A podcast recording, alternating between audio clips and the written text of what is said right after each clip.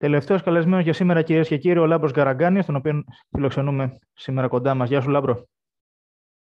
Καλησπέρα, Σωτήρη, φίλες και φίλοι. Ευχαριστώ πολύ. Ε, Λάμπρο, ήσουν και στη συνέντευξη τύπου του ΑΟ. Με αυτά, με αυτά που άκουσες, τι εντύπωση σου αφήνουν, Βλέπεις το γήπεδο να, πηγα... να προχωράει κανονικά, Είμαστε στην τελική ευθεία, όπως κάποιοι είπανε; Ε, Σωτήρη, κοίταξε να δεις. Αυτό δεν θα το αποφασίσω εγώ, ένας απλός δημοσιογράφος, δεν θα το αποφασίσει ε,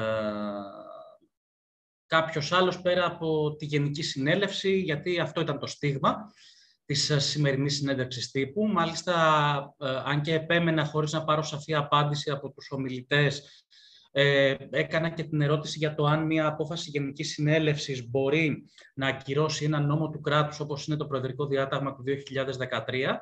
Ε, στην ε, περίπτωση αυτή η απάντηση στα δικά μου αυτιά τουλάχιστον δεν ακούστηκε ως πιστική ε, και έφερα και το παράδειγμα του 2017 όπου ουσιαστικά μια Γενική Συνέλευση για άλλο γηπαιδικό προορισμό του Γουδί ε, δεν ακύρωσε τη διπλή ανάπλαση παρά το γεγονός ότι ήταν αντίθετη με την νομοθεσία της διπλής ανάπλασης που διέπει αυτή τη στιγμή τη λεωφόρο. Δεν ξέρω λοιπόν να σου απαντήσω επί της ουσίας αν θα γίνει το γήπεδο, αν θα προχωρήσει ε, η υπόθεση των εγκαταστάσεων του Ερασιτέχνη και του γηπέδου της ΠΑΕ Παναθηναϊκός.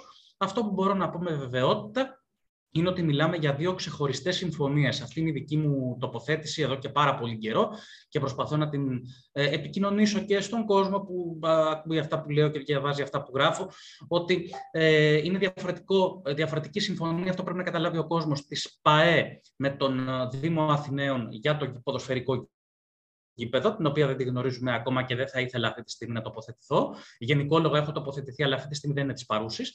Της παρούσης είναι να πούμε ότι η, η, η, συμφωνία που έχει στα χέρια του ο αθλητικός όμιλος με την ΑΕΠ Ελαιώνα και τον Δήμο Αθηναίων είναι μια εποφελή συμφωνία, η οποία ξεκάθαρα τον ανεβάζει όχι μόνο επίπεδο, τον κάνει ιδιαίτερα ανταγωνιστικό ε, και αυτό παραδέχθηκαν οι ομιλητές, ε, ε, οι κύριοι ομιλητές, ο κύριος ε, πρόεδρος, ο Παναγιώτης Μαλακάτες και ο κύριος Βρανόπουλος, ο αντιπρόεδρος του Ερασιτέχνη Παναθηναϊκού. Είναι ξεκάθαρο λοιπόν με τα στοιχεία που παρέθεσαν και φαντάζομαι τα έχετε αναρτήσει και στην ιστοσελίδα σας, ότι πλέον μιλάμε για ένα διαφορετικό μέγεθος του Ερασιτέχνη Παναθηναϊκού την επομένη της υλοποίησης των εγκαταστάσεών του, που δε μία σχέση έχει με σήμερα, με όλα τα εποφελή πράγματα τα οποία θα έχει πλέον στην κατοχή του να είναι ευδιάκριτα σε σχέση με τη σημερινή εικόνα.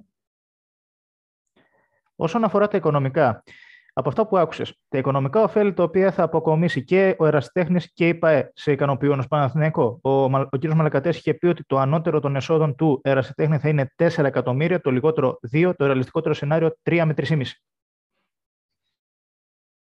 Και πάλι θα σου απαντήσω μόνο σε ό,τι έχει να κάνει με τον ερασιτέχνη και όχι με την ΠΑΕ Παναθηναϊκός, αν και νομίζω κάπου στην αποστροφή του λόγου του ο κ. Μαλακατές είπε ότι η ονοματοδοσία θα είναι ε, στην ΠΑΕ Παναθηναϊκός. Ε, αυτό δεν σχολιάστηκε και δεν έχει πάρει την προβολή που του αξίζει, νομίζω, γιατί είναι πάρα πολύ σημαντικό και μιλάμε για μια κύρια πηγή εσόδων, η οποία μπορεί να ξεπερνά και τα 4-5 εκατομμύρια ευρώ το χρόνο. Επομένως, από εκεί και μόνο η ΠΑΕ θα έχει δεδομένα ωφέλεια.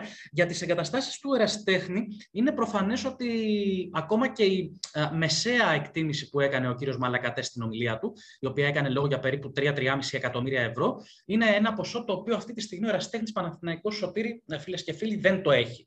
Από τη στιγμή λοιπόν που ε, δεν το έχει και θα το έχει, έχοντας στεγάσει μάλιστα σχεδόν το, τα, τα τρία τέταρτα των τμήματων του σε έναν Παναθηναϊκό πυλώνα ε, πυρήνα, ο οποίος θα ε, δημιουργηθεί στον Βοτανικό, νομίζω ότι από μόνο του αυτό συνιστά μια ε, πρόοδο για τον ερασιτέχνη και σε οικονομικό επίπεδο και σε αγωνιστικό επίπεδο και θα τολμήσω να πω, ε, διότι ούτε αυτό πήρε την ε, κατάλληλη προβολή όπως θα έπρεπε ε, και έγινε κατόπιν ερώτηση συναδέλφου η απάντηση, ότι και οι ακαδημίες θα έχουν μια πάρα πολύ ανωδική πορεία και σε αγωνιστικό και σε οικονομικό επίπεδο, διότι θα προκύπτουν έσοδα, όπως καταλαβαίνει κανείς από την πισίνα.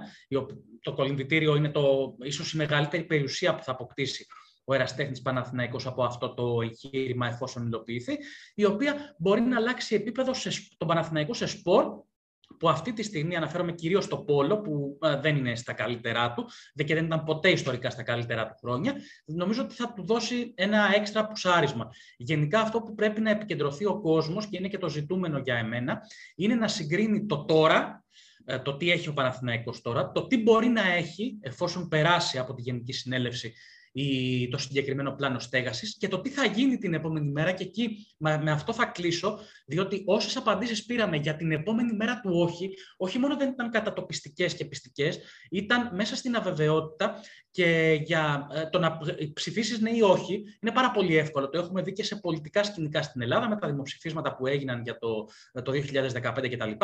Το, το να ξέρεις όμως τις συνέπειες του ναι, τις ξέρουμε. Είναι αυτές που ε, είδαμε σήμερα. Οι συνέπειες του όχι όμως ποιες είναι; Ε, είναι ένα πολύ μεγάλο ερωτηματικό και ε, το οποίο δεν απαντήθηκε στη σημερινή συνέντευξη τύπου από επίσημα χείλη. Αυτό νομίζω θα είναι και το ερώτημα μέχρι και την ημέρα της Γενικής Συνέλευσης. Ποιες θα είναι οι συνέπειες του όχι; Λάμπρος, σε ευχαριστώ πάρα πολύ που ήσουν. Αν μου επιτρέπεις όμως επάνω σε αυτό, θα ήθελα να πω ότι από τη στιγμή που η διοίκηση του Εραστέχνη Παναθηναϊκού αποφάσισε να μιλήσει σήμερα, και ο κύριος Βρανόπουλος το 2020 το Σεπτέμβριο είχε πει ότι υπάρχει Plan B, θα έπρεπε να παρουσιάσει αυτό το Plan B έτσι ώστε να ξέρει και ο κόσμος το τι σημαίνει το όχι, διότι το, το όχι, κατά την ταπεινή μου άποψη, σημαίνει πολλά άσχημα πράγματα για τον Παναθηναϊκό και σε ό,τι έχει να κάνει με τη θωράκιση ιδιοκτησίας της λεωφόρου και σε ό,τι έχει να κάνει με την οικονομική, με την οικονομική και την αγωνιστική επόμενη μέρα. Συμφωνώ πάρα πολύ μαζί σου. Θα πλανάτε λοιπόν το ερώτημα τι θα συμβεί εάν η Γενική Συνέλευση βγάλει όχι, που ευελπιστούμε όλοι να βγάλει ένα ναι. Λάμπρος, ευχαριστώ πάρα πολύ που ήσουν μαζί μας σήμερα. Κυρίες και κύριοι, Λάμπρος Καρακάνης και εδώ τελειώνει η σημερινή μας συνέντευξη. Να είστε καλά.